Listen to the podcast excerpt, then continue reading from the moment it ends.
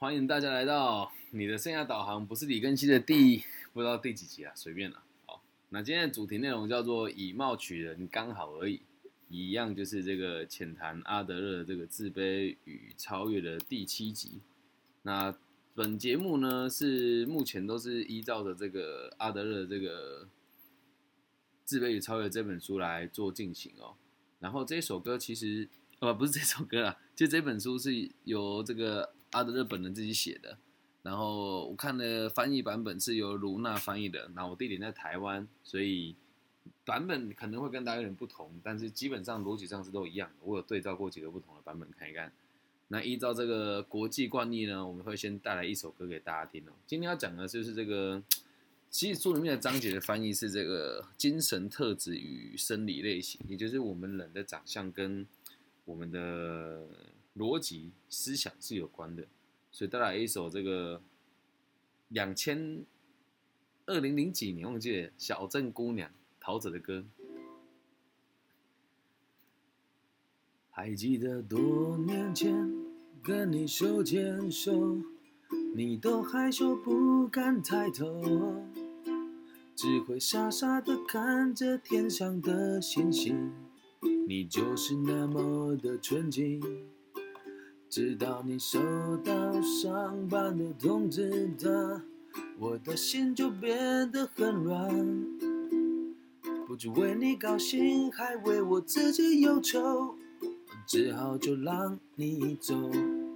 不明白，爱不明白，为什么我不能放得开？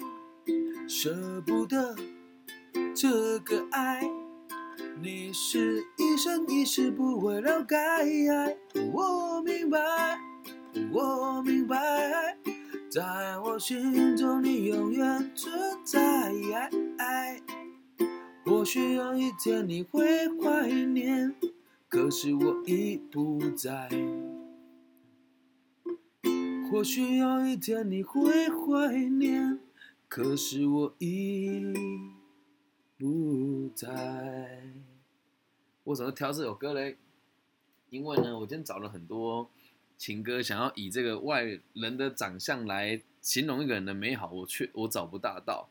但我找这首歌的原因是因为啊，这首歌讲的是一个女生跟一个就是一对恋人嘛。那他们本来的生活就是很简单，然后在乡下。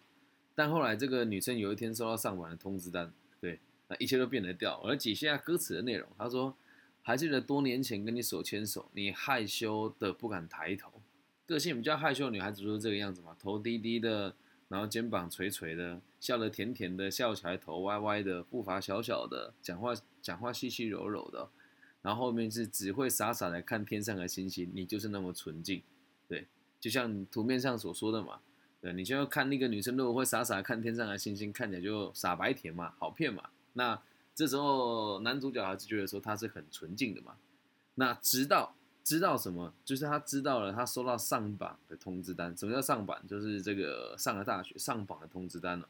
那这个男主角心就变得很乱。为什么会乱呢？因为他说不知是为你高兴还是为我自己忧愁，只好就放你走。就是以前那个很纯净的你，很单纯的你，感觉就要不见了，就要消失了。为什么？他的生活风格有可能被改变呢？对吧？他的生活目标有可能被改变呢？哦，就跟我们今天书里面要提的内容很像。他的价值观有可能会被改变了，进而影响了他的外形哦。对，然后下一句是不明白，不明白为什么我不能放得开，这是什么执着嘛？就是执着嘛。当你周遭的人改变了，你没有改变，或是你周遭的人没有改变了，你改变了，人呢就会有这种放不开的感觉，舍不得这份爱，你是一生一世不会了解。这也是我们今天的关键字哦，就是。我们讲舍不得就是放不下嘛，那这个爱就是你认为你跟他的关系嘛，你那么在意他，可是你却会在心里面发，就是会在心里面有种恐惧，是我觉得你一辈子都不会了解的，这是为什么呢？因为我们没有办法帮任何一个人做决定，如果你做了改变，对方没有改变呢，那就是不会改变，懂吗？如果你做了改变，而对方也对对方却没有改变了，你跟他的关系呢，就是会不见了。这样能够理解吧？所以如果延续他，你跟他关系，你就不能改变了。好，然后下一段，我明白，我明白，我在你心中永远存在。这是有点自欺欺人吧？说啊，我知道了，我还是会存在的，对。但实际上真的会这么样吗？其实真的不知道。然后最后一句话说，或许有一天你会怀念，可是我已不在。这句就有趣了。这个或许有一天是多久以后，我们不知道。对，那什么叫会怀念呢？就是我心里面已经知道我跟你分开是分定了啦，对吧？可是我已不在，因为我知道我已经不会再出现了。那你你会说，诶，这个跟我们课程有什么关联呢？我们去思考一个很很很有趣的部分哦。你会和一个人相处，跟会欣赏一个人啊，是因为什么？很多人都以为是因为一个人的外表，但实际上我们会这么想吗？你觉得你喜欢那个人，会是因为他的外表吗？一定会有人跟我讲说，或多或少会有点影响啊。不过你说的对哦。我们会喜欢那个人，都是先从外表喜欢起的。你不要跟我说什么，我不是那种外貌协会。不不不不，人的外观就是由他的个性跟他的价值观所组成的，这样能够理解吧？所以你也不要觉得自己有些朋友话说啊，帅哥啊，等下当然喜欢帅哥啊，他是有原因的嘛。那至于什么叫帅哥，什么叫不帅啊？等一下书里面内容呢，都会跟大家提。OK，那我们就来开始讲述今天书中的内容喽。来，今天这个书的内容是这个第二章之三。精神特质与生理类型哦，许多作者指出啊，心与身之间呢，一直存在着一种奥妙的关系。不过似乎没有人试着去找出这两者的这两者间的桥梁或关系哦。我看到这一段的时候，我只能跟自己说，这个是阿德勒在写这本书的时候的那个年代的想法。到近代已经有很多人会去会去想这些东西了。好，那我们继续往后看。这里面提了一个人啊，他叫克雷契马。哦，那这个东西呢，这个人的名字，哎，如果有人知道，那可以私讯我。书里面提到这个克雷契马，我 Google 找也找不到他，然后用克雷契马去找也找不到他，用他上面的拼音去找也找不到他这个人，所以我找我并不知道他是谁哦。但阿德以他为例子，他说这个人呢，描述我们如何能够借由研究一个人的生理特质，来找出他相对的精神和情感。那这个情感的翻译。应该是英文的 emotion 啊，就是他这个人的这个这个情感的表现啊。所以啊，他能够以身体的类型作为分辨的基础，把人类加以分门别类，很有趣哦。我可是我找不到这个人的原原作，也找不到这个人的这个真实的名称啊，有可能是翻译的问题哦。我再重复一次哦，他说，所以他能够以身体的类型作为分辨的基础。把人类加以分门别类，我看到这边之后感觉很有趣哦。在我的世界里啊，我也会帮大家分门呃，举个例子哦，呃，像这个这里有个同学可能跟我比较熟了啊，我举一个跟我比较熟的例子好了。哎，这里没有，啊，有好就讲右影好。对，右影同学如果是要分门别别类的话，他就是属于我爸爸那个类型。我觉得他他他是我跟我爸爸同一类型的人。就是正正诚实正直认真可靠，然后自我意识非常强，难以被左右，但是心地很柔软，可是不大会主动说出来的人。对，然后像那个这里的沈云倩同学，倩倩同学，就是在我的世界里面，她就是那一种热心的阿姨型的，就是以前我们家小时候巷子口也会叫魏太太的阿姨。对，就是都笑笑的，然后可以为别人付出很多，然后有时候会讲一些八卦，或者在无意间说。说出自己家里还蛮有钱的，但是心里很善良，对。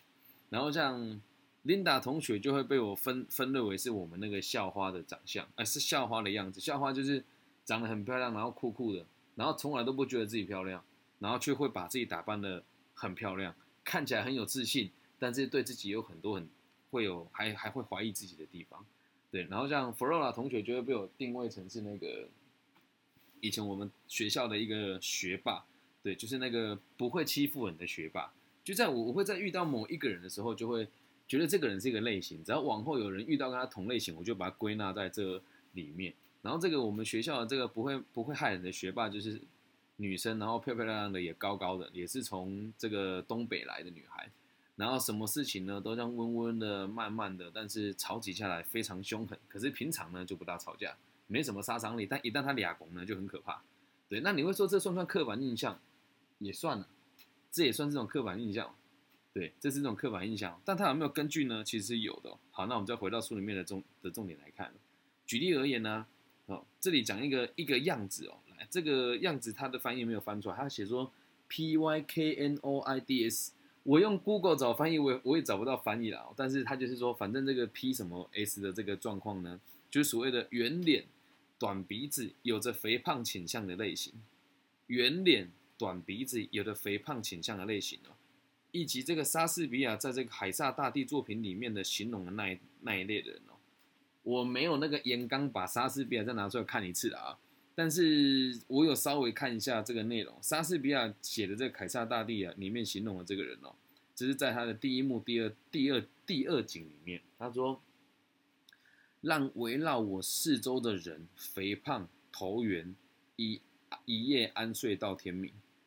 我这个是凯撒大帝自己自己说的，他说让围绕着我的人呐，都是肥胖的，头圆圆的，然后是可以一觉到天亮的人。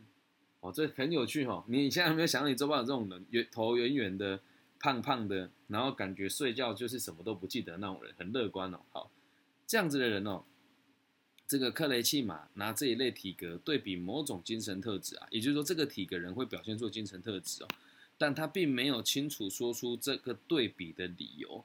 他只有说这样子的人会有什么样子，可是他没有说出理由。那在我们现在社会里面呢，具有这个类型体格的人呢，他不会被我们说他有生理缺陷，对吧？这不至于说他看起来怪怪的嘛，头圆圆的，鼻子短短的，看起来就笨笨呆呆的，然后毫无人畜无害嘛，对不对？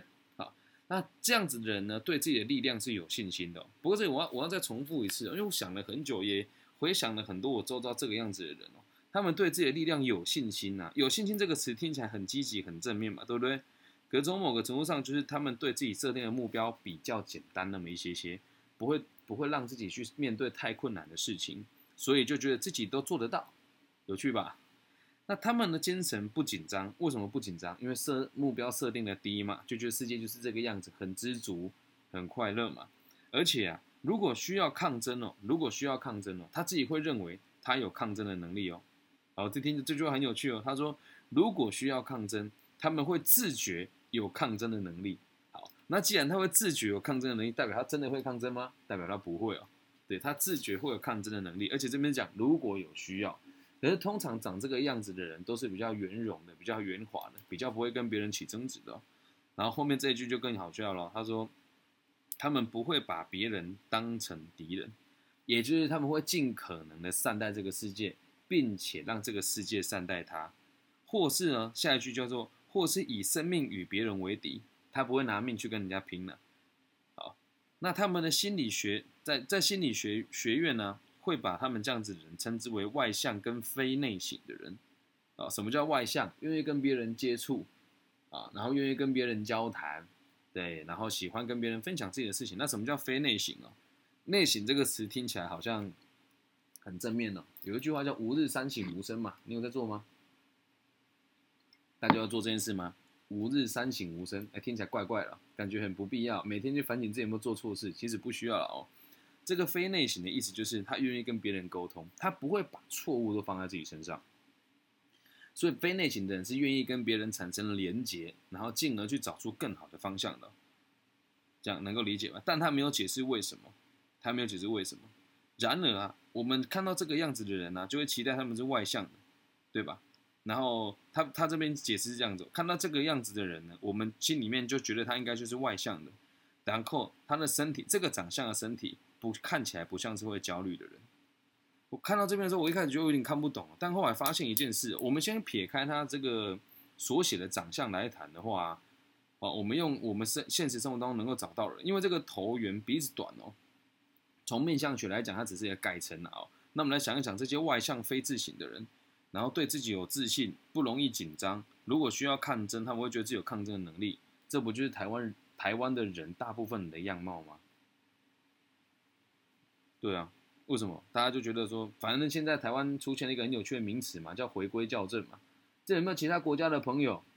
这有没有其他国家的朋友？大家知道回归回归校正台湾最近发生的事情吗？有人知道回归校正吗？我解释一下，就是我们原本认为假设啦，就是这是假设数字哦，它不真实的，但我只陈述的客观事实给大家听哦。就是今天是，已经五月几号？看一下啊，今天是五月二十三号。好，假设呢，五月二十号确诊的病患是一百人，五月二十一号是一百一十人，五月二十三号是一百，就今天好了。假设今天是三百人，好。然后这时候我们公布了这三百人里面呢，后面就写个挂号，上面写说回归修正，呃，还是怎么校正回归？回归校正，忘记有个名词。回归校正，今天是三百，后面挂号，然后后面写个六百，假设只是假设的数字，然后这个六百写说这个是五月二十号有三百人，五月二十一号有三百人，这个叫回归校正。那这件事情大家觉得合理吗？现在在台湾的所有的媒体哦，都会跟大家讲说，这个叫做找到这个确诊数量的真实性。可是我们做统计学都知道，像 Flora 就是也跟我们一样是做这个数据分析的嘛。哪有这种事情啊？我今天都已经公布出去了，也已经把它锚定了，然后已已经拿它来做比较的样本数了。我今天怎么可以说改就改呢？但我只能说，我现在讲话也很小心，我自己有录音嘛，也会发报这个讯息出去哦。但我只能说，我还是希望大家可以相信政府。这不是说我们阿 Q 啦，是因为这样子也便于管理了。但是我现在有个真正的恐惧是，我们在争吵这个校正回归的词的时候，却都忽略了台湾现在所施打的疫苗。是其他国家所不愿意打的，却也都忽略了现在我们这个样子的检验方式到底是不是诚实客观的，却也都忽略了去年台商回来台湾的时候从做用隔离衣做隔离，那今年现在那些印度回来的朋友却只有自主管理，我们都忘记了焦点该放在什么地方，而每个政治人物呢都会拿这个东西来互相攻击，不管哪个政党都一样，可是从来都没有人去提出。我们该做一些更具体的措施是什么？然后每个人都会放大彼此的这个付出的的事情。那你会说这跟我们内容有什么关系啊？如果你看到这个东西，看到这个新闻，或者接受这个事实，你心里面没有任何一点点的波澜的话，你就是这边的所提的这种脸脸是圆的、胖的，头是圆的，然后不管外面多困难、多可怕，你都会愿意把决定权交给别人，然后一觉睡到天亮，就是这个类型的朋友。就算要跟别人抗争哦，有的人就是说他跟别人抗争嘛，然后就算是也不会拿生命与人为敌，这是台湾现在的现况，很有趣哦。然后这也是跟大家分享，这也是真实的。就像 Clubhouse 上面这边的受众也是一样啊。我平常开播的时间不会是这个了，但是你去观察，就是那些有办法在其他频道听人家讲一些非常不重要的道理的朋友，大概都是自己写的人。对，然后他们有时候可能会发言说什么哦，我不认同你的看法哦，但实际上他也不会很认真的去跟你做这些互动，他只是觉得想要让自己有点存在感而已。这样子的人呢，在我的世界里面，我认为是便于管理的。我认为是便于管理的，在我的员工，我需要这样子的人。对我也喜欢他，我甚至会照顾他。对，但是在我心里面更深的期待是，我也希望他能够更拥有自己的想法，更拥有自己的逻辑。可是有趣喽，你看哦，这样子的人在书里面这边，我们是把它放在是，我们认为他是外向的，而且身体是不焦虑的样貌。对啊，这个话说回来就是这样子哦。诶，忘记是尼采说的还是谁说的？他说：“你想要当一个快乐的猪，还是想要当一个痛苦的哲学家？”所以你要知道一件事：如果你在这个充满问题的社会里面，你可以过得很自足、很快乐，然后。很没有波澜，觉得一切都很合理的话，就代表某种程度上你是对大家妥协的。但你看我这个样子，就知道其实我没有妥协啊。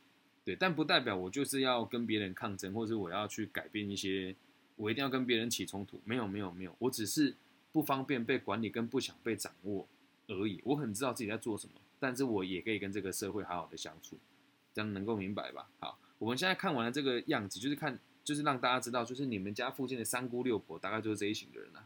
对，头圆圆的啦，看起来就是开开心心的。说啊，他们看起来很焦虑耶？没有没有没有，他们的焦虑都是让别人看到，他不是真的焦虑。对，他只是想让别人觉得他很像很认真在生活，但是其实没有，他就是一群让别人管理的人，这样能够理解吧？好，那我看到下个例子，这里面他只举他只举了两个例子。第二个例子呢，克雷契马呢拿来做对照的另一个类型就是所谓的精神分裂者。啊，那我看了一下原文，这个精神分裂并不是指的就是精神分裂的人啊，就是在这个精神上有有这个相关障碍的人他们看起来呢，要不是像个小孩，就不然不然就是特别的高大，鼻子长长的，然后头呈蛋形。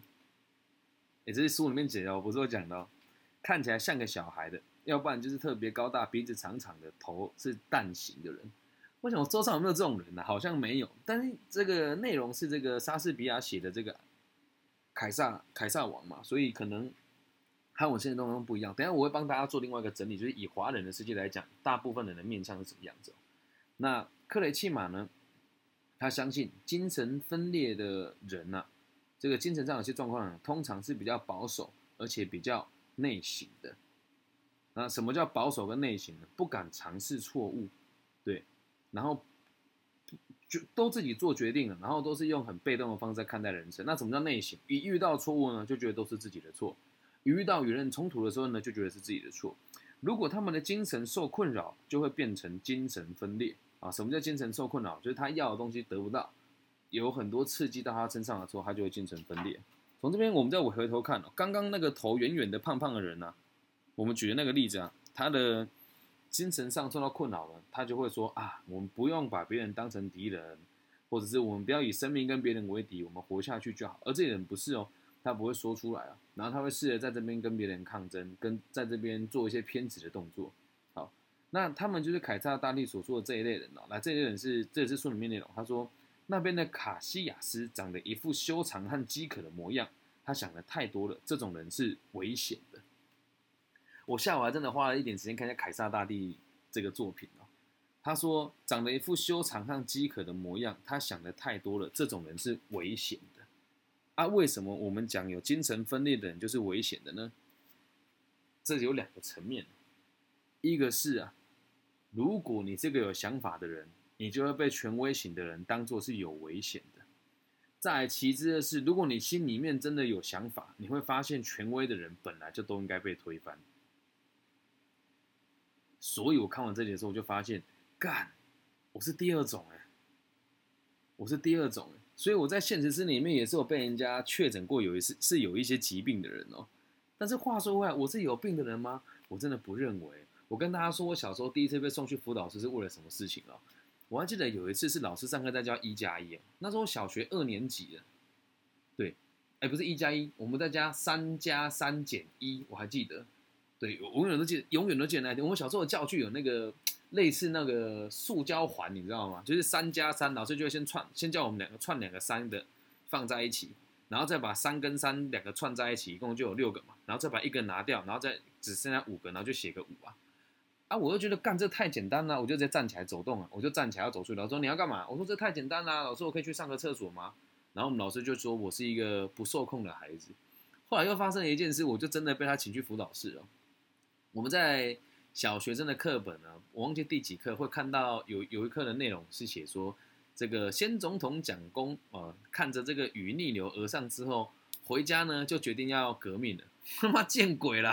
我家巷子口也看不到逆流而上的鱼啊！我举手跟老师说：“老师，你有看过那一只鱼吗？”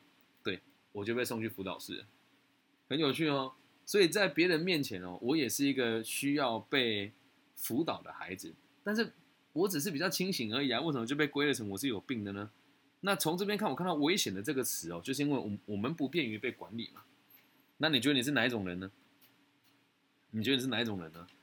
像。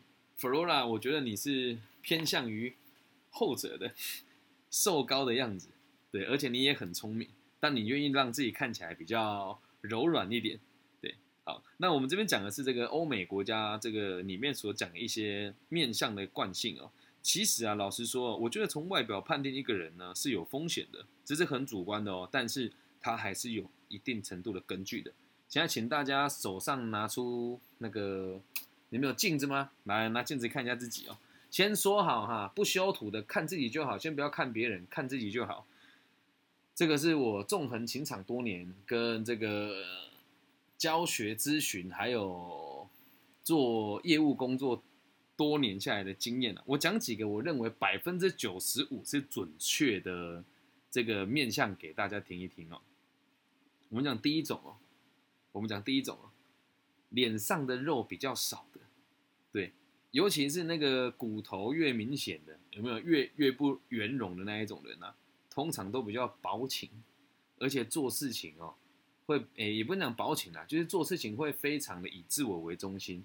但你要说这样子的人会不讲信用吗？其实也不会哦，他会比较偏向于是，我只会对我自己认为有用的人付出一切。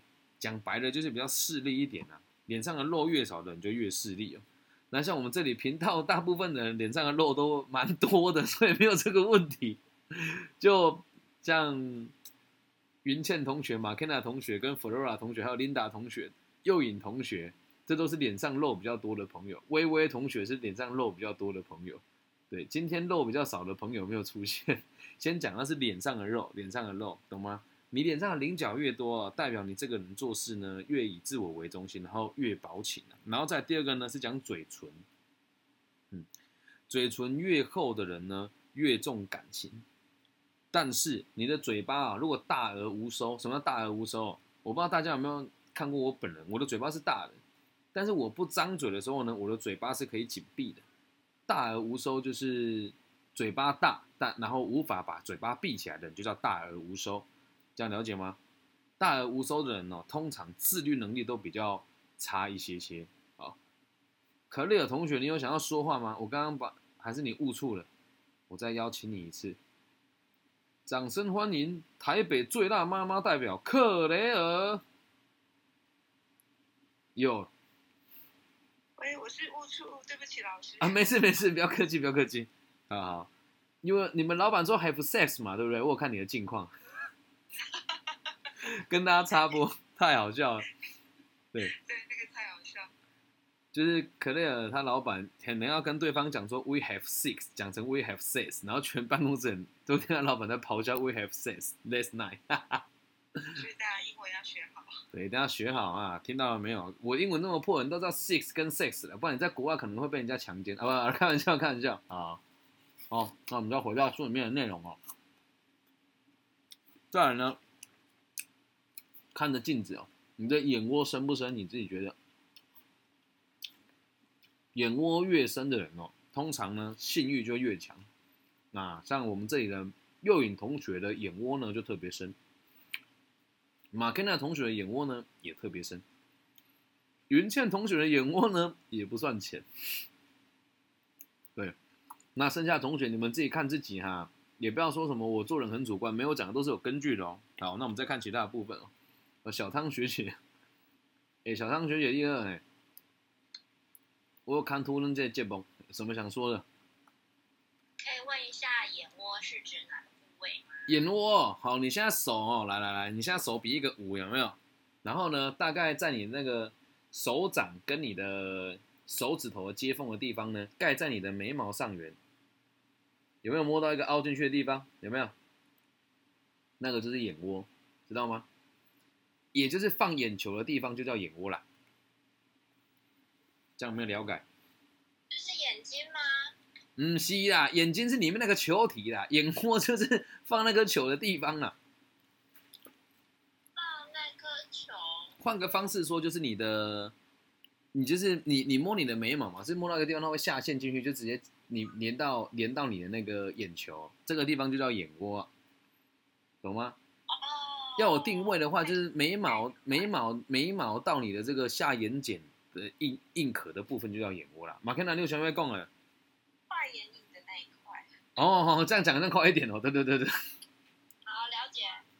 了解哦。沈云谦同学怎么要说的？来来说说看。我可以先问？你说怎样？不然我又不想写笔记。哪里讲了？我被称赞是阿姨，是好还不好？哎，不是啊，这个是热情的爱。我小时候看她是阿姨，但那个那时候的阿姨才二十二三岁而已，OK？那时候我才三岁，可以吧？那时候我四四五岁了，差不多有印象的时候。是称赞，是称赞，好吗？对对对，不要胡思乱想，不是乱，不要胡思乱想。哎，这个你们这些有没有羞耻心呢？二十岁被叫阿姨是刚好而已吧？不是吗？小朋友刚才叫你阿姨很正常吧？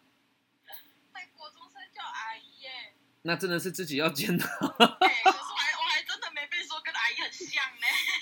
你的个性很热情啊！哎，正常，你们这个年纪的女孩子大部分都比较不会，就是像你们都是外形比较靓丽的，大部分这个年纪外形靓丽的女孩子都是和世界比较不会那那种愿意奉献跟愿意给予的哦。你们你们了解这个道理吗？就是你们是比一般同年纪的同学来的更热情的人。对好，那我也乖乖写笔记。看，好，我们继续哈。眼窝比较深的人，通常性欲都比较强啊，对，通性欲都。然后再看眉毛哦，先说好哦，修过的不算哦。眉毛啊，如果你有断眉的话，就是你中间有一段是没有没有毛的，这就代表你这个生你的生生命会比较命运多舛一点哦。那如果你的眉毛是细又细细长长的，很漂亮女生，代表你的脾气还不错，而且身体的功能也都很好。像 Flora 同学的这眉毛就是属于很漂亮的眉毛，没有修过就细细长长的这样。然后再我们看看额头，额头越高的人，秃头不算哦。额头越高的人呢，通常越有自信，社交能力越强；额头越低的人呢，越不善交际，越不善交际。所以像 Linda 同学的额头就真的比较低一点点，确实她和别人互动的时候就会比较害羞那么一些些哦。再我们来看耳朵的部分啊，耳朵圆的人呢，通常呢做人也比较比较懂得跟别人好好的相处了。耳朵方的人哦，就比较务实一点，个性会比较现实一些。然后在第三种哦，就是耳朵尖尖的人，通常耳朵尖尖的人呢，都很有独断的想法。那在某些人的眼中呢，你是比较刻薄跟难相处一点的，但这只是个统计学啦，不代表百分之百哦。然后再来是看，呃，再讲一个我我看过，就是基本上百分之百都没有走走都没有不准过的，就是鸟喙嘴。什么叫鸟喙嘴？你从侧面看它的嘴巴像小鸟一样，这叫鸟喙嘴。这种人呢，都非常贪心，而且非常的无情，做事情呢都相当的心狠手辣。大概我看得到的这个面相是这个样子。那眼睛呢，大而无神呐、大而无神就是容易被骗嘛。然后如果你的眼眼球很，你的黑眼球很小，外面的眼白很多，代表你这个人身上煞气很重，可能上辈子杀过人，还有你这辈子做事会比较凶狠一点哦。那如果上三百的话，就你眼睛看着人家的时候，下面的眼白比较多，这种人通常精神上是有疾患，而且没有什么道德感。这样能够明白吗？啊，啊，脸越大的人哦，通常啊，脸越大的人啊，通常社交的范围就会越越宽广，然后脸越小的人呢，大部分的人就会比较想的比较多，会比较容易焦虑，会容易这个除物啦，就是很害怕失去的意思啊。好，那我们只是讲几个从我的生活上看到这个样貌的人给大家听一听哦。那如果再从一个人的行为行为上来讲，走路步伐大的人，通常也都比较有自信。对，走路步伐大而急的人呢，这种人急躁而且急功好利；走路步伐大但是缓慢，看起来走得不快，实际上走得很快的这种人，大有可为。啊，如果走路步伐小小的、细细的，走很快，这种通常都是奸臣跟弄臣，懂吗？那走路的时候，如果摇摇晃晃的，通常哦，也就是那一种比较看不典型、看不呆宅的人啊。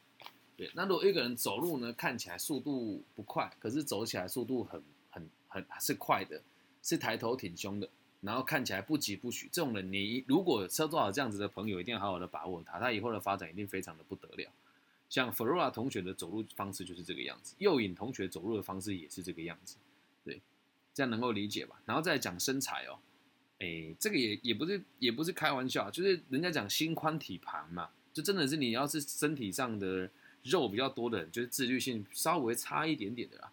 那你只要看那种浑身肌肉的、对，通常就是对自己比较有要求的人，因为你如果让自己身体保持在一个非常 fit 的状况之下，你是得长时间很自律才能够达到这样子的效果，甚至是你要非常有效的控制饮食。对，像右影跟 Flora 就是这个类型的朋友。当然，有些人就天生丽质啊，他不运动，但身材就很好。对，这样子的人就叫怎么讲？天赋异禀吧。但是通常天赋异禀的人呢，也都不会太认真。对，天赋异禀的人也都不会太认真。所以你现场要是有朋友是你平常不大运动，可是你身材却维持的很好的，就代表你是天赋异禀的人。可是呢，反过来讲，你一定不是太认真过生活的人，有趣吧？好，那我们再往往这边看哦。我们刚前面举的这个例子啊，还有包含我自己做一些心得的整理哦。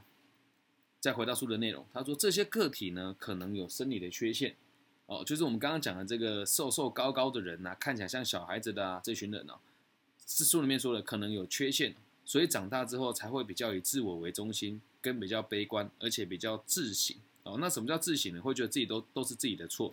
你看哦，我们刚刚讲的那个长相也都是一样的逻辑哦。比如说，你的耳朵是尖的，很少人耳朵是尖的嘛，所以人家就会觉得你这种人比较难相处嘛。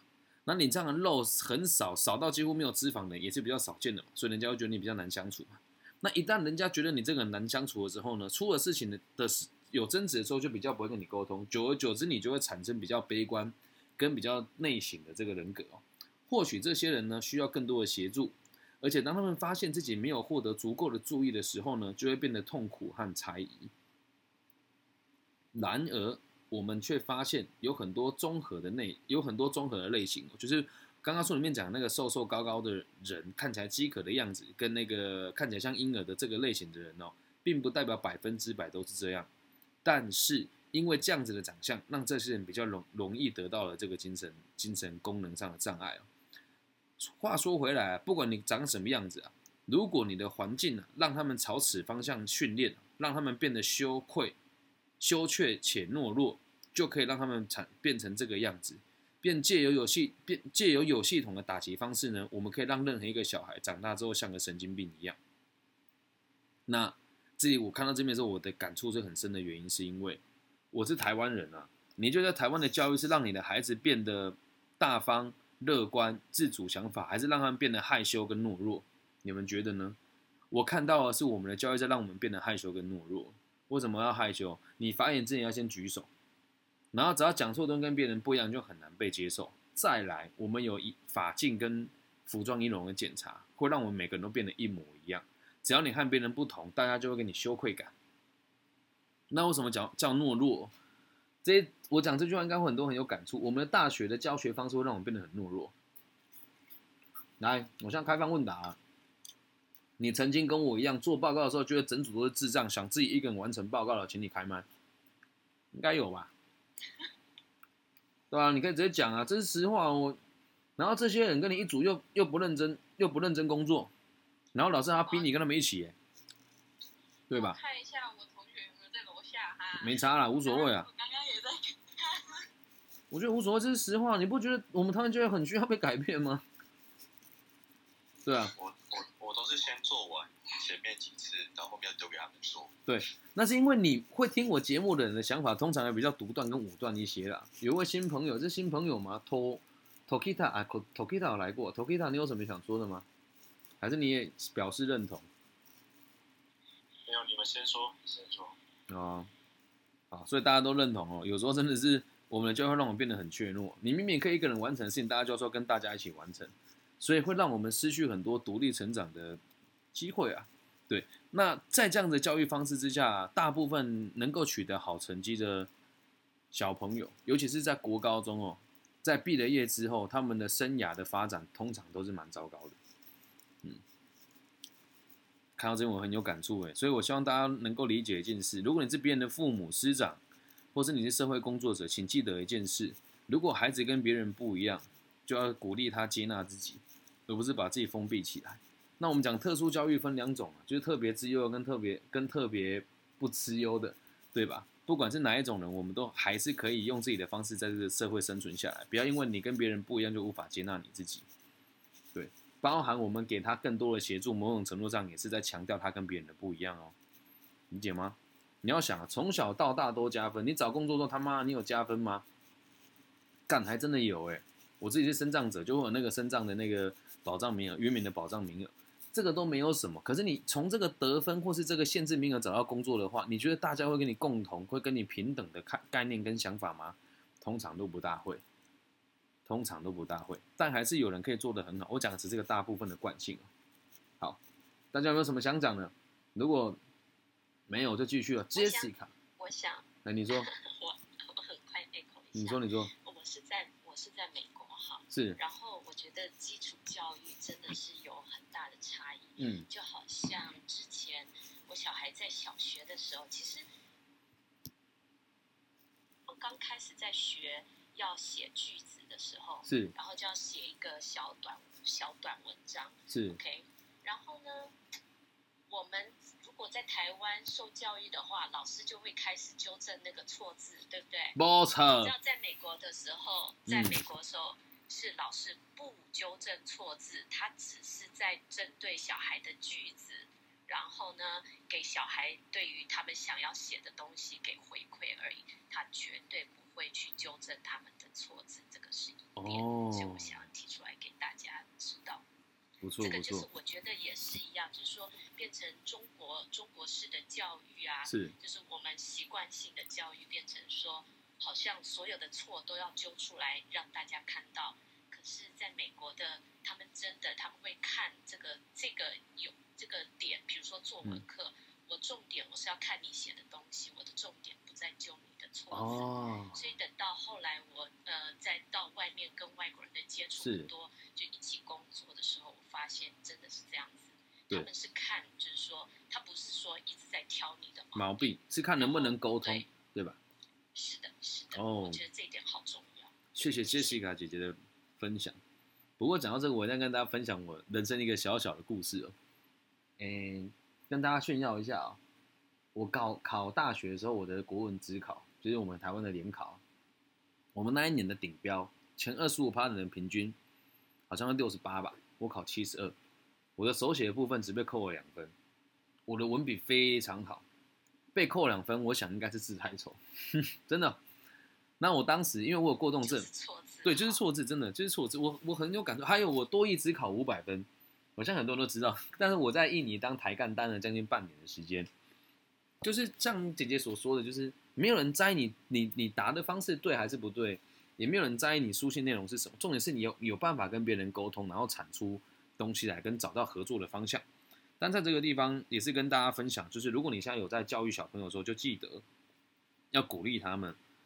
让他们知道我们可以有自由的想法，但是必须得跟这个社会和谐的相处，然后得让他们知道，当事情产生错了之后，不要急着责备自己，我们有可能可以和别人讨论出更好的发展方向，这样能够理解吧？然后再回归到根本是，大家认为几岁才创作才算是长大呢？就这里有讲嘛，如果给孩子这个方向的训练，让他们变得羞怯和怯懦，他们就很容易变成精神分裂者。那何谓孩子？也就是你自己的这个生活的价值观、生活风格，还有你对于这个人生的看法跟目标，都确立下来的时候，你就不是孩子。所以希望大家去思考，除了你去帮助别人之外，也可以看看自己吧，是不是真的比较害羞，比较需要，比较会把错误归纳在自己身上。如果真的是的话，或许可以换个方式跟自己还有跟这个世界相处。好，再往后看。如果我们的经验够丰富啊，我们就能够从这个地方哦来辨识一个人有多少与人合作的能力。那这里哦，跟大家分享一下，在我们这个年代啊，嗯，四十二个人呢，看来今天要请大家喝绿茶了，可恶！对，就是本节目有个不成文的规定呢，就是如果我们在线上的人超过五十人，然后你能够附上你的那个听听那一集的笔记的话，我就请大家喝一杯无糖绿，不管你距离多远，只要疫情结束能够来台湾，一定会请你喝一杯无糖绿。对，就是鼓励大家，你也可以聘你朋友进来。对，看来现在四十四个人，我有点害怕，做这节目越做越赔钱啊！实在，好，我们继续哦。我们讲一个人有多少和人家合作的能力哦，从什么地方看最准啊？就是看他身上有多少钱。哇，干老师好现实哦！是啊，大家都是成年人了，不然呢？你有多少钱，代表你可以跟多少人合作。反过来讲，就是你跟多少人合作过，然后把钱放到你口袋，嗯，这是一个不争的事实哦。那人呐、往往都在不知不觉中哦，寻找寻找这类型的表征，都希望自己可以跟更多人的合作，然后从合作当中去得到更多生活的资源。那合作的必要性啊，会让我们啊，会趋会一直驱使着我们往这个方向发展。而且有一个很冷门的，也不能讲很冷门吧，就有个认知，我觉得很重要，可是很少人会去看到它、我们可以在生命混沌中，更为自己找出方向。也就是你如果过太爽，永远都不知道自己要的是什么了。啊，什么叫混沌？哈，来跟大家分享我人生最混沌的几个时刻。小时候跳芭蕾舞的时候被欺负，然后不知道要去踢跆拳道去跳芭蕾舞。国中的时候嘛，去诶国后来去踢跆拳道，踢跆拳道那跆拳道之后，我喜欢的女生跟我说她喜欢会打篮球的，我就去打篮球。篮球打得不错之后呢，那个女生跟我说她喜欢帅的，然后不跟我在一起。然后高中的时候，我被我们全班的同学排挤，那大学的时候因为劈腿被抓到，然后又长了脑骨瘤，那时候很想自杀，被排挤，然后又长脑骨瘤。出社会之后去当兵，在马祖不小心抽到举光，然后被被人家分配去当弹药补给兵，然后整个连队会用电脑的人也没有几个，然后我就被抓去指挥部，又要站指挥部，又要站本岛，然后一天休息的时间、睡觉时间都不到四个小时。出了社会之后，因为没有做好准备，所以卖了一年的冰淇淋。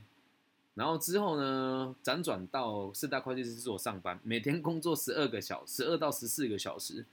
然后月薪只有四万块，然后之后才到印尼当台干，在印尼当台干的时候，女朋友跟别人跑掉，对，然后回来台湾之后就又开始做房屋中介，做房屋中介之后车祸变成生长者，然后后来结了婚，然后老婆又要跟我离婚，再到现在，原本今年所有的布局年收入一个破个两百五不是问题，然后疫情一来了，什么又都不一样，这个叫什么混沌，而每次的混沌当中都能够让我更确定我要的方向是什么。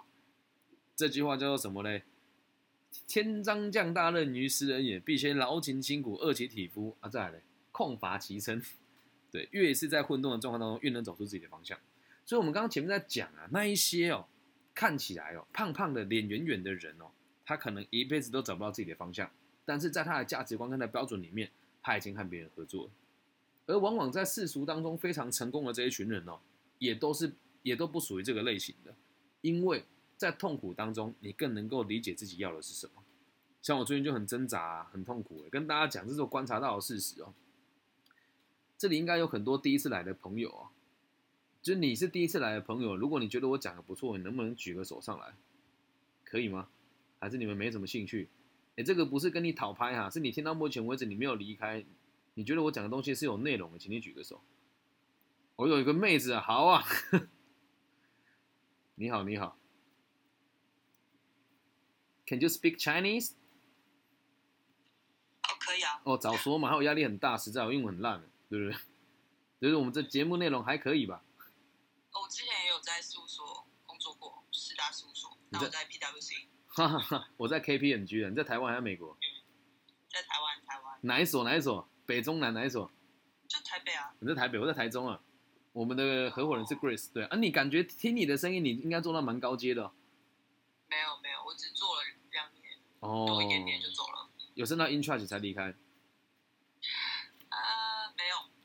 没关系啊，离开还是好事。那个地方 确实很对，就像啊，再回到节目里面来，就是我觉得我的节目算是有有质感的，而且准备的也算充足。但是呢，你有没有发现我在台湾的 pockets 的排名非常后面？我试过了每个平台。都没有自己弹出来，那个成长最快，你知道我成长几趴吗？八百趴哎，那个最快成长里面找不到我的排名哦，不觉得很怪吗？而且如果你真的去听什么哇塞心理学啦，什么谁谁谁的爱情教室，那里面都是废话，可他们前面他们的排名却非常前面，那这对我来讲算不算混沌？算啊，我做的很认真哎，他们有没有比我赚钱？老实跟你讲，还真的没有。他们拿的应该还是合约的这个一年的合约金，就像我接下来要被网易签约一样。那对我来讲，就是在每一次的混沌当中，你更能够看清楚你自己要的是什么。就像我自己现在这个样子，我知道我的收入今年肯定会锐减的，所以我就把这个海外的市场打开，然后把我东西放在网络上面来。所以现场的朋友如果听了觉得还不错的话，你也可以给我一些支持跟赞助，因为一旦你这么做了，我就可以更。把就可以把我留在台湾，对，就可以用更丰沛的资源去帮助每个需要帮助的人，对。那如果真的是做下来是海外的市场对我比较友善的话，我可能会慢慢的放掉台湾的教育工作。原因是因为我在台湾的教育界是不是不受是不受待见的，对我自己也都知道。对我而言，我现在还是在混沌当中，但我已经非常明确了自己的方向。好，所以再回到书里面来哦，他说，因此啊。我们从另外角度切入的话，就可以知道，人类在所有历史的大变动之前啊，人类的心灵其实早就已经认清了改变以及其必要性，并且会努力的共同达成这个目标。哎，听有点跳痛哦，就是说，我们可以在混沌的过程当中找出自己的方向，因为越是混沌，你越会有思考的机会。那书里面说，其实在这个人类的所有历史大变动以前呢、我们的心理早就做好准备了，而且并且会往这个方向达成的原因，是因为变动哦，也就是所谓的变动，就是看过去不一样，看过去不一样呢，某种程度上就叫做混沌。就像我们台湾现在的状况啊，你说封不封城？我觉得回归校正这个词如果出来了哦，要封城也很困难。他最后一天跟你说，我们今天确诊九十九例，回归校正三百例，他还是不封啊，理解吧？但是回归到根本哦，我还是希望大家可以相信政府的原因是，我们才有办法稳定的来面对这些事。很多事情我们是无法左右他的，对。但我们能做的是什么？在我们的范围以内，尽可能的善良的影响这个世界，懂吗？所以我，你们看不到我发文攻击“回归校正”这个词，也看不到我发文攻击台湾教育部遴选委员的过程，我都不会。我只想要做一件事情，是我们要一起让这个社会变得更好。那这边我们讲说，就是如果我们选择相信政府的话，就是政府要我们怎么做，我们就怎么配合。就像现在这样啊，我们已经做了一个很大的改变了，大家都不出门，然后每天都窝窝在家里面，对吧？这就是我们早就已经做好这个准备了。还有台湾有一个，我觉得看了，我不是说可笑，是我不喜欢啊，就请大家不要去转传那个什么，大家看好台湾只示范一次，两个礼拜解除三级。如果大家可以的话，可以看看其他国家怎么评论台湾的，真的不要这么做。我的想法是我们确实在一个很艰难的过程当中。那本来从模范生现在变成全世界，也不能讲笑话，就是大家觉得我们现在好像很需要被协助，但是还是回归到那一句话，我们已经心灵上都准备好了，我们是可以面对这个封城，甚至是这个防疫的一切的措施，这样能够理解吧？人类的改变就是这个样子，也都是在变动当中寻求下一个发展，而在开始发展到往这个方向走的时候，其实我们心里面早就已经认清了，这跟我们行为一样。从佛学的角度来讲，就叫做这个世界永远都是先有结果才有原因的，就很像今天来这边的听众朋友们，你们不会离开，因为我今天开的时间比较不一样嘛，会有很多陌生的族群进来，你们不会离开的原因是因为你们觉得可以学到一点东西，那这个想学到东西，这个这个动作呢，就是一个很明确的结果，想学到东西，学到东西就是一个结果了，所以你是因为这个结果才留在这个地方的，不是因为我想学习，不是，是其实我们每个人的期待都是一个最明确的结果，这样能够明白吧？那越在痛苦的过程当中，你越能够知道自己要的是什么。好，那我们再往后看，人呐、总是不喜欢生理特征非常明显的客体，啊、非常明显的个体，就你长得越不一样，人家就越爱排挤你。以前我们班有个男生叫陈什么俊的，从那个字我把它拿掉，他就是 Q 猫，像老外又高又壮，对，所以我们大家都很怕他。啊，有趣的哦，他又高又壮，我们怕他会变成什么样子，知道吗？他会欺负我们啊。他过来跟我说跟我们玩的时候，我们就说我不要你那么高，跟你玩什么我们都输。他说之后就变成一个很爱欺负人的小朋友。好，那丑陋跟畸形的外表，我们都会大部分都会讨厌丑陋跟畸形的人，因为和我们长得不一样。很有趣哦，人类是这种人类是这种生物，长得跟你不一样，你就不能你就没办法接近他，没办法喜欢他。嗯，然后不知不觉当中哦，我们就会在自己的脑袋里面。下一个结论就是这样子的人不适合合作，但呢，这个是一个非常大的错误。他们的判断仅以个人的经验为基础而已，但大部分人都会有这样子的行为哦。所以我从小就被排挤啊，我也很水小啊。我小校踏芭蕾啊，上课我要带舞舞衣跟舞鞋去，这不是五官哦，是我穿的衣服哦，人家就会说我是小人妖小太监。嗯，然后到了西湖高中的时候，我还记得，我只是穿了一双就是高筒的。球鞋，然后剪了一个刺猬头而已，就是学校之后比较穿的学长敢这么做啊，然后我们同学就说我很拽，嗯，这个就是我们认为长得畸形的人或者外表跟别人不一样的人，我们就会被认为是极大的错误。所以我从小到大都是被排挤，就像到现在我在讲世界也是很被排挤的。大家有没有发现一件很玄的事？这个房间永远都只有我自己一个人哦，可是我们人数不算少，你永远都看不到我跟钱老师一起主持节目的原因是因为他们也不喜欢接受我。我的思想跟论点，还有逻辑以及盈利的方式，都是跟他们完全不一样，所以同安老师都很讨厌我。嗯，如果你有去听过其他的那个生涯规划的频道，每个人都知道我是谁，但你放心，他绝对不会让我举手说话。嗯，因为我和他们有很大的不一样。以前我都觉得是我自己很强啊，后来发现不是，就是因为不一样，所以大家怕你，就这么简单。所以记得我们不要犯这个错、我们看到外表跟别人不同的人，说你不要急那不要那么急着帮他下结论，因为他只是比较有可能变成那个样子而已，并不代表他一定会那个样子，懂吗？那其实到现在哦，我们看到我们认为很难以相处的这些人啊，至今没有发现任何的方方式可以协助这群有缺陷的个体来增加他们的合作能力。但他说迄今未发现，是那个时候没有发现。随着年代的推移，我们现在帮助他的方法很多嘛。那有些人呢，是因为他的残障受到过度的强调，所以会变成普遍迷信下的受害者。好，那什么叫做残障遇到过度的强调？以我的自己的外形，就是最好最好判断，是我自己的白卡，我是身障者，我右膝盖现在不能动的，我是十一级产的人，也是全应该是全全亚洲讲全世界应该也不不为过吧，就是全世界唯一一个有身心障碍的。呃，全世界在三十岁以下有身心障碍的人担任政府单位的生涯规划的老师，对我我是这个样子的存在。那后面讲说普遍迷信的受害者，我并不是受害者啊。其实说真的，我觉得我反而是受益的人，因为普遍迷信就是你的残障会遭遭到人家过度强调。那这个过度强调，除非强调你除了强调你的糟糕之外，也会强调你的辛苦。所以我我其实个人很讨厌人家介绍我说。啊，这李老师啊，很很很很很辛苦啊！以前啊，这个被诊断了过动症，然后二十七岁之后变成车祸啊，他人生啊是相当励志的。我听到这边立你老母了，干！你有什么有什么资格说我励志？我也不愿意啊，懂吗？那我们以一个比较有趣的角度来跟大家分享好了。我们什么讲说叫就是残这边我们讲的残障就是和别人不一样，最常被拿来讲的就是断掌啊。来现场有没有朋友是断掌的？请你举个小手，有吗？有没有朋友是断掌的？好，我们现在靠邀五十六个人，要请大家喝饮料啊！不用开心哈，你没有没有做笔记，还是没有饮料的哦。对，那个段长有吗？这有没有段长的朋友？哦，有有有。微微是段长，对不对？来自己 Google 啊，你你在 Google 打段长，微微是段长吗？嗯。我们桃园这个某一个动物动物爱心团体的千金，对，微微同学。你断掌有没有被别人说过你会克服啊？等等之类的，有吗？当然有。所以这个就是我们所谓的普遍迷信向的受害者啊！我是男生呢，我断掌，我觉得大家都说这个以后会长兵符啊，然后说什么打架会打死人啊，这个就是我们和别人不一样所得到的这个迷信的受害者了，这样能够理解吧？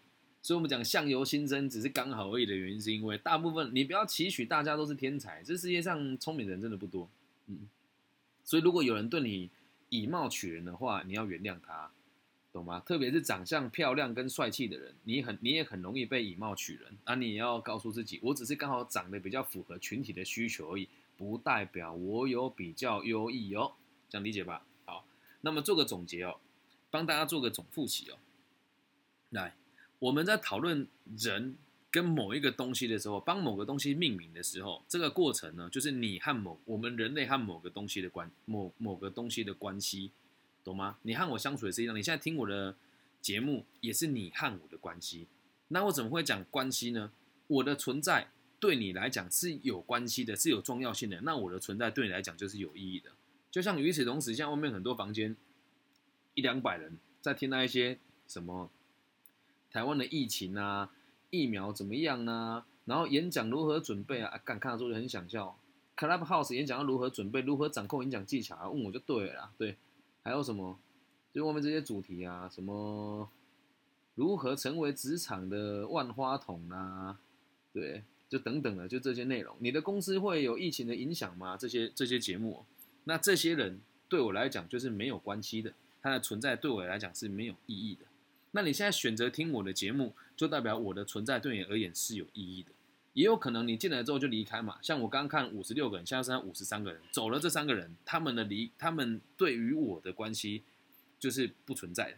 所以你要去思考，先从这个出发点，你跟每个东西接触到它，或是了解到它，你要从今天开始就要讨论你和他的关系是什么，包含人事物都一样。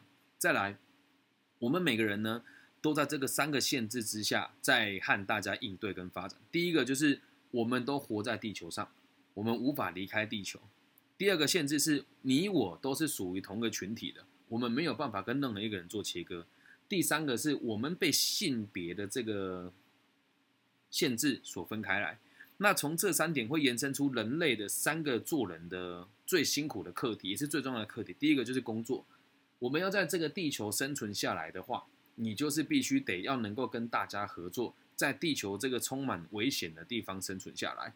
所以你的工作就是融入这个，你的工作就是找到自己存在这个世界的意义嘛。你能够被别人利用，然后并且从人家那边拿到钱。在地球这个艰苦的环境之下生存下，就叫做工作。那什么叫共同体啊？我们都需要伙伴的陪伴，所以共同体这个课题呢，就是友谊的课题。你一定要能够找到你安身立命跟陪伴你的一群人。那这一群人有可能是家人，也有可能是朋友，也有可能是爱，也也有可能是爱人。然后在第三个就是我们讲性别的分别，就是我们都一定会恋爱。我先说哦，我没有恐同哦。啊，我也没有讨厌同志哦，绝对没有。但是你问我支不支持，我心里面其实是不支持的哦。原因只有一个：如果我们全世界的人都变成同性恋的话，那我们的生命就无法延续。你不要跟我强词夺理啦，说什么我们可以借精某一种代级啊，我是不接受的。所以第三个限制是爱情。那爱情这里面，如果你是同志朋友，我也是祝福你，我觉得也都 OK 的。但这是书里面的内容，所以请你不要不理性的讨论。然后接下来呢，下一个重点就是我们要能够理解。我们要如何在这个世界上感觉到开心，跟有办法和别人相处，以及能够让自己用更正面的方式来活下去，就是要先理解自己必须得要有能力贡献给别人。哦，这是前面几章的重点整理。那我们再总结一下，一个小孩子在他生命当中的前四年到五年里面，他的精神特质就已经成型了。对我们讲什么六岁定终身嘛，差不多的概念了。身心之间的关系呢，也就已经建立完成了。一种生活风格就会被人家形成出来。那生活风格是什么？再跟大家提醒一次哦，生活风格就是你在你认为自己有多少力量，跟你认为自己有多少分量。什么叫力量？你有没有办法自己解决问题？什么叫重量？你在群体当中有没有办法跟被别人认可，跟被别人接纳？这个就叫生活风格，并且作为你情感生理特色的基础。那什么叫生理特色？也就是你的外观呐，相由心生嘛，对不对？今天我跟微微同学在讨论这个自传的时候，他讲了一句话，我觉得很有道理。他说：“相由心生，境由心转。”所以你的生活风格啊，会让你决定到不一样的感受。比如说，同样一件事情，在两个生活不不同的人、生活风格不同的人面前，你得到的结果就不一样。比如说，今天有一个人呢，他的老婆跟别人跑了。一个人生活风格是，我觉得我的力量很不足够，然后我希望别人可以照顾我。他的想法就会是，我要跟我前妻抱着一起死。那另外一个人的生活风格是，我觉得我的力量很够，而且我在这个世界上，我觉得我有办法贡献给别人。他的想法就是，我的前妻不懂得欣赏，于是我可以更快乐的去面对下一段感情。这个就叫生活风格所带来的不同影响。那在这两个影响之下，就会成为我们发展感情还有我们生理特色的基础，也会发展出某种程度的合作能力。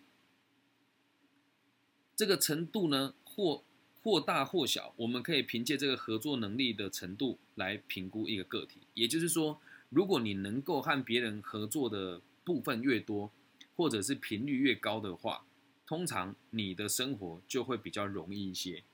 这跟做生意一样嘛。假设你这个卖水果了，好了，假设了哦，你一天卖五百单，跟一天卖五万单，绝对是五万单五万单赚钱的。对吧？那这五万单为什么？就是你人家愿意跟你合作。什么叫合作？他给你钱，你给他货物，这也是一种合作，有达到共同目标嘛？那现在在这边跟大家互动也是一样啊。我们有没有合作？有啊。我在跟你们分享，我觉得你们可以一起分，一起学到的知识跟学识，进而让社会更加的安定。你也认同我了，所以你听嘛。所以我们两个的关系也是合作。趁这个机会跟大家工商一下。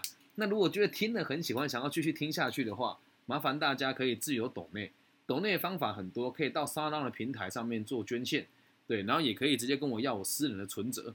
你说啊，你这样没有收据，违法。然后如果你要举报，我就举报吧，没差也没多少钱，我补税就是了嘛。对啊，如果你真的想捐的话，就不要跟我啰啰嗦嗦说什么怎么没有开发票。这个节骨眼你还有开发票，会不会太会不会太太黑道？对，然后也有人讲说，你可以用协会开收据啊，用协会开收据很麻烦，因为我目前的协会。全部的钱都是我一个人出的，每年我大概花四十几万左右，都我自己出的。所以如果大家觉得也认同我的想法跟理念的话，可以上网 Google 一下我的名字。就算你在海外，嘿嘿，也是可以捐献给我的。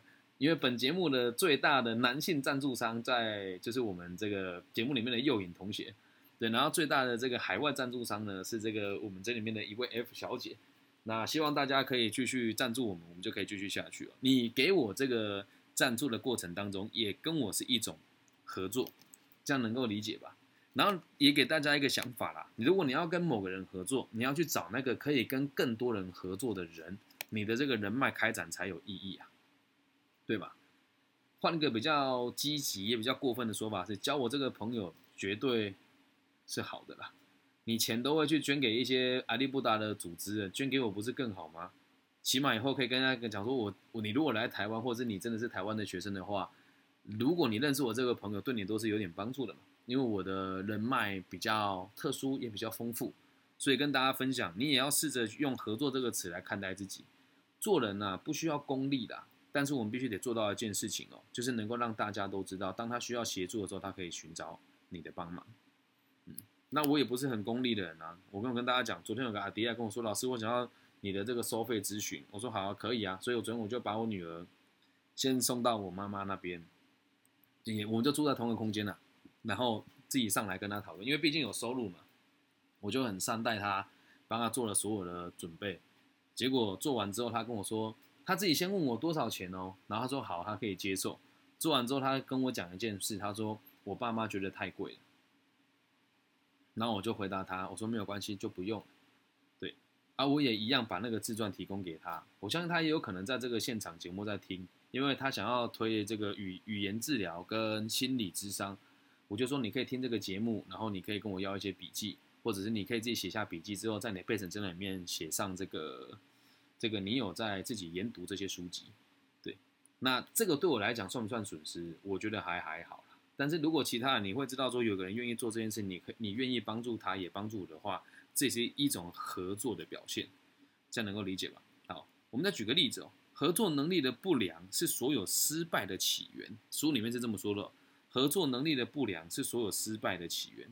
像这个孩子跟我的互动，就算是合作能力的不良啊。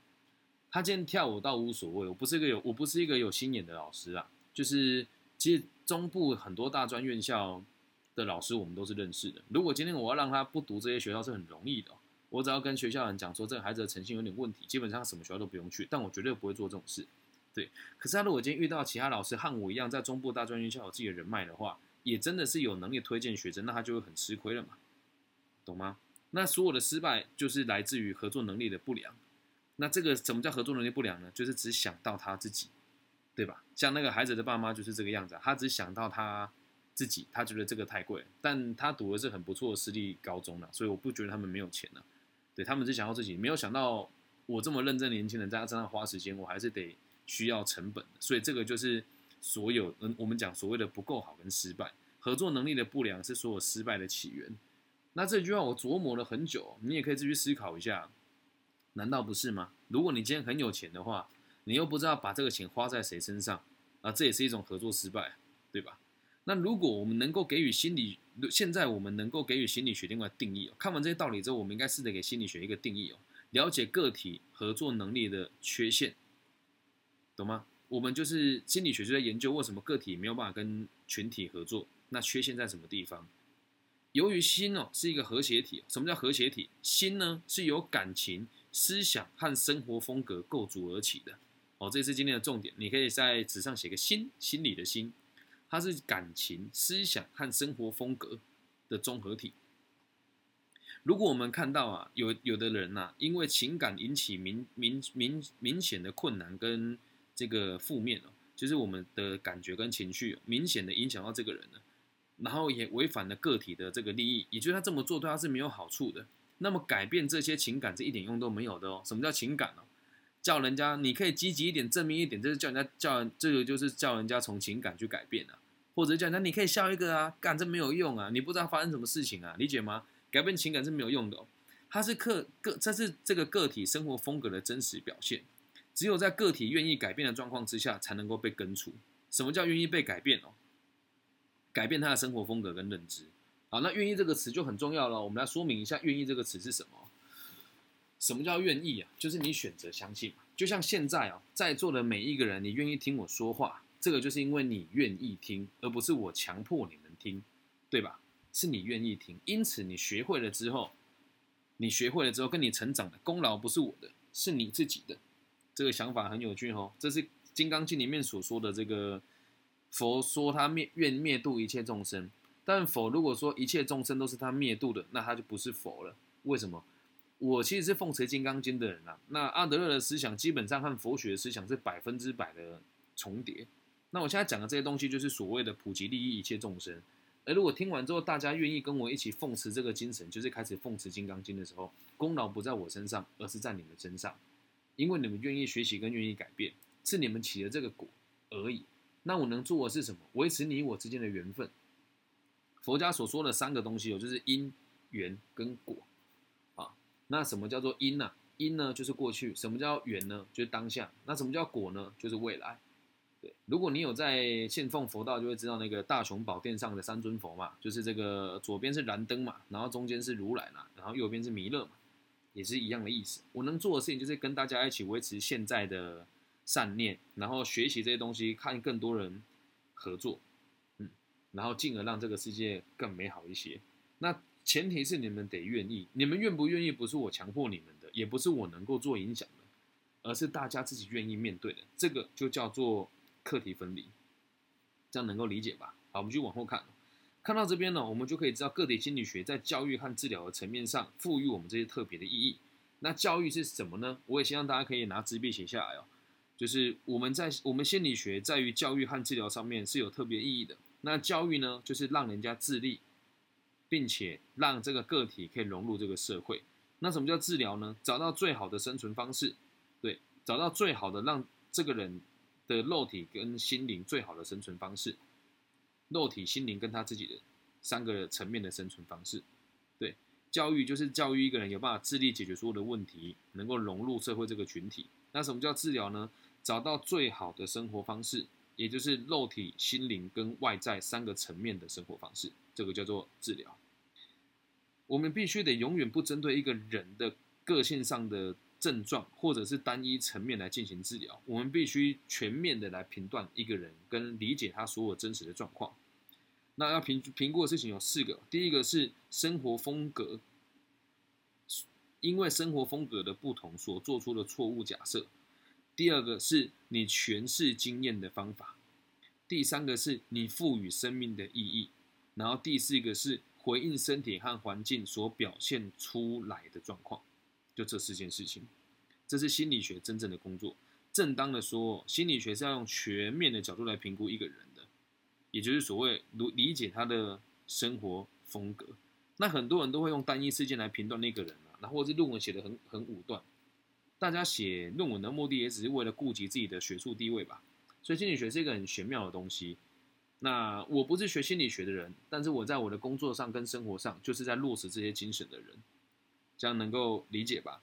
所以回归到根本，就是要有办法带领个个体来理解他的生活风格，懂吗？好，那生活风格哦，它这书里面里面是这么定义的：是适合心理学讨论和研究的材料而已哦。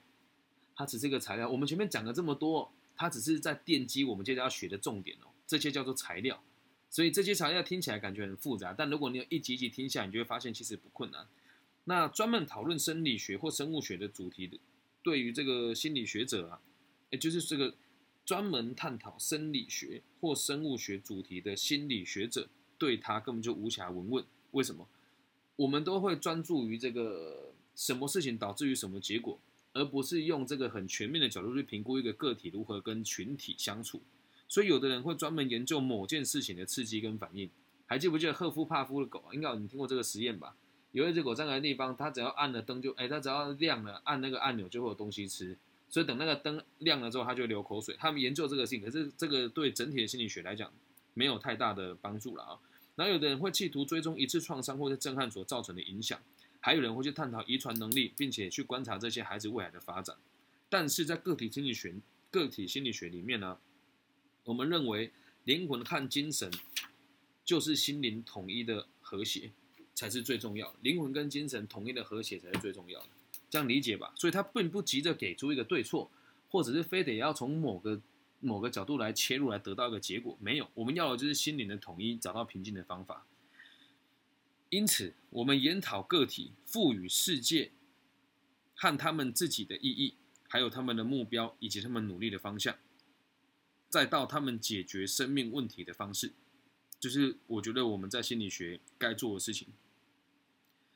研讨个体，再听一次哦，赋予世界和他们自己的意义，这两件事情嘛，赋予世界的意义跟赋予他们自己的意义嘛，还有他们的人生目标，他们努力的方向。以及他们解决生命问题的方式，大家不要先把它写下来，我们一起来讨论这件事情哦。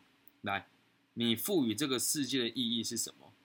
你赋予自己的意义是什么？来，现在纸笔拿起来哦。第一第一行写世界，第二行写自己，第三行写你的目标，第四行写你的方向，第五行写你的解决生命问题的方式。什么叫生命问题？严重的事情啊，懂吗？那整体诶个体合作的能力程度呢，会成为我们了解一个个体的最佳指标，也就是其他都不重要，重要是这个人有没有办法和群体相处下去。有趣吧？这里到目前为止只能称作是研究个体心理学的材料哦，还没有深入哦。下一章要讲的是自卑与超越的这个内容，讲了下一章要讲的是自卑情节，对，就会讲得更深入了。好。那我来跟大家分享一下我的这几件事情哦。我赋予世界的意义是，这个世界是一个修道场，对我们是来这边学习的，来这边理解真实的善良是什么。它很美好，但是我们可以让它更美好。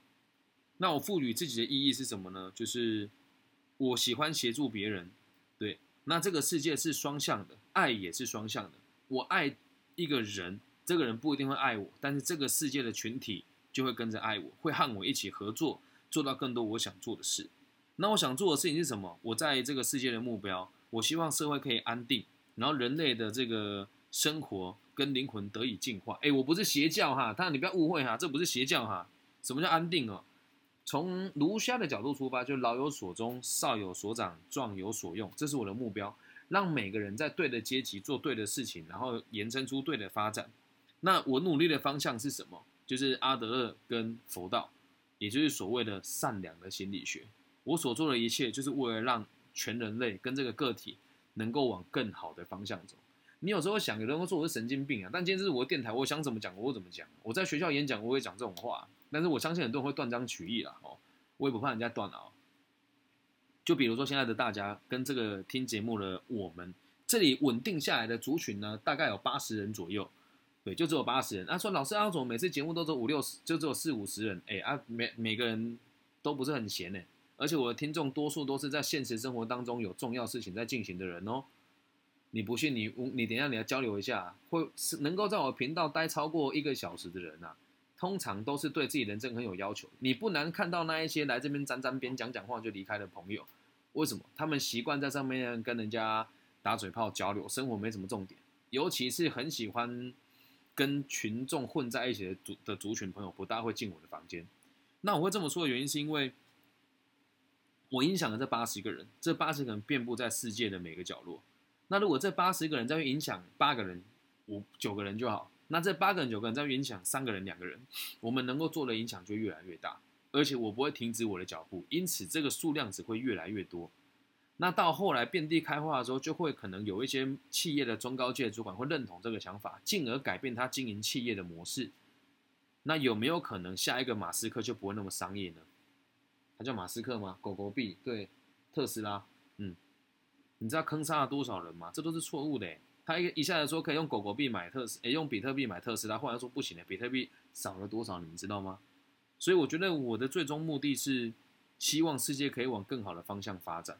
而且，如果在这个状况推推推断之下，有一些企业甚至有可能能够协助人突破地球的限制，去其他的领域发展，进而给地球更低的压力，这是我们能做到的事情。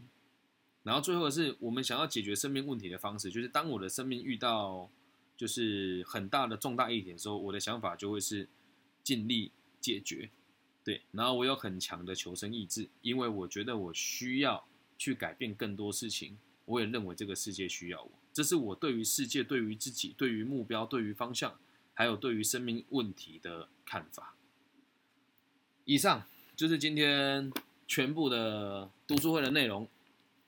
那我先把 Pocket 录音关掉，开始开放大家自由问答。